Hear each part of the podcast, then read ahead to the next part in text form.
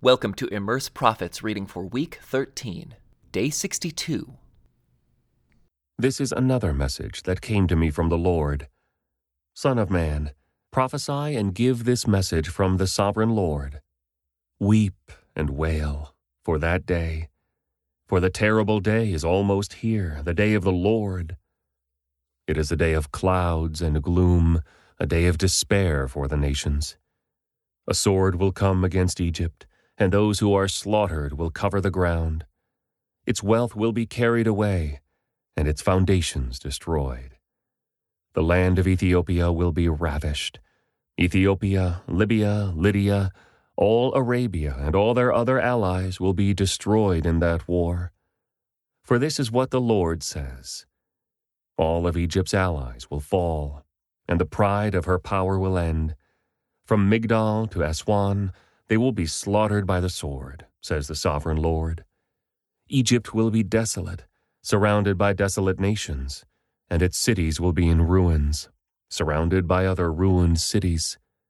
And the people of Egypt will know that I am the Lord, when I have set Egypt on fire and destroyed all their allies. At that time I will send swift messengers and ships to terrify the complacent Ethiopians. Great panic will come upon them on that day of Egypt's certain destruction. Watch for it. It is sure to come. For this is what the Sovereign Lord says. By the power of King Nebuchadnezzar of Babylon, I will destroy the hordes of Egypt. He and his armies, the most ruthless of all, will be sent to demolish the land. They will make war against Egypt until slaughtered Egyptians cover the ground. I will dry up the Nile River and sell the land to wicked men. I will destroy the land of Egypt and everything in it, by the hands of foreigners. I, the Lord, have spoken. This is what the Sovereign Lord says.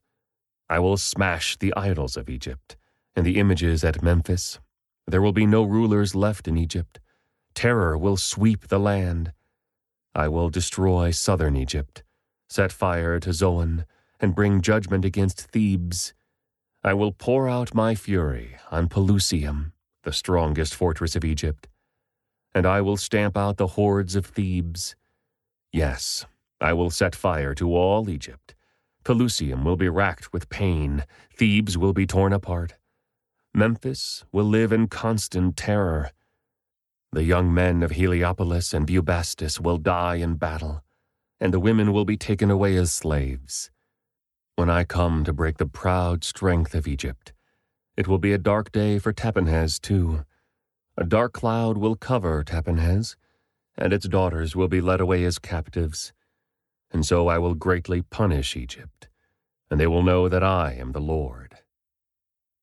On April 29th, during the 11th year of King Jehoiakim's captivity, this message came to me from the Lord. Son of man, I have broken the arm of Pharaoh, the king of Egypt. His arm has not been put in a cast so that it may heal. Neither has it been bound up with a splint to make it strong enough to hold a sword. Therefore, this is what the Sovereign Lord says. I am the enemy of Pharaoh, the king of Egypt. I will break both of his arms, the good arm along with the broken one, and I will make his sword clatter to the ground. I will scatter the Egyptians to many lands throughout the world. I will strengthen the arms of Babylon's king and put my sword in his hand. But I will break the arms of Pharaoh, king of Egypt, and he will lie there mortally wounded, groaning in pain. I will strengthen the arms of the king of Babylon, while the arms of Pharaoh fall useless to his sides.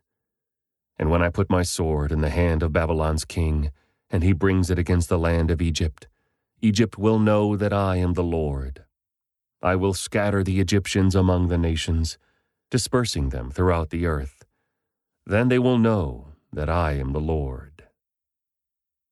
On June 21st, during the 11th year of King Jehoiakim's captivity, this message came to me from the Lord.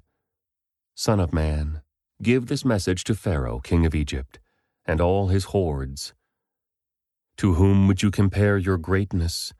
You are like mighty Assyria, which was once like a cedar of Lebanon. with beautiful branches that cast deep forest shade, and with its top high among the clouds. Deep springs watered it, and helped it to grow tall and luxuriant. The water flowed around it like a river, streaming to all the trees nearby. This great tree towered high, higher than all the other trees around it. It prospered and grew long, thick branches because of all the water at its roots. The birds nested in its branches, and in its shade all the wild animals gave birth. All the great nations of the world lived in its shadow. It was strong and beautiful, with wide-spreading branches, for its roots went deep into abundant water. No other cedar in the garden of God could rival it. No cypress had branches to equal it. No plane tree had boughs to compare. No tree in the garden of God came close to it in beauty. Because I made this tree so beautiful and gave it such magnificent foliage, it was the envy of all the other trees of Eden, the garden of God. Therefore, this is what the Sovereign Lord says.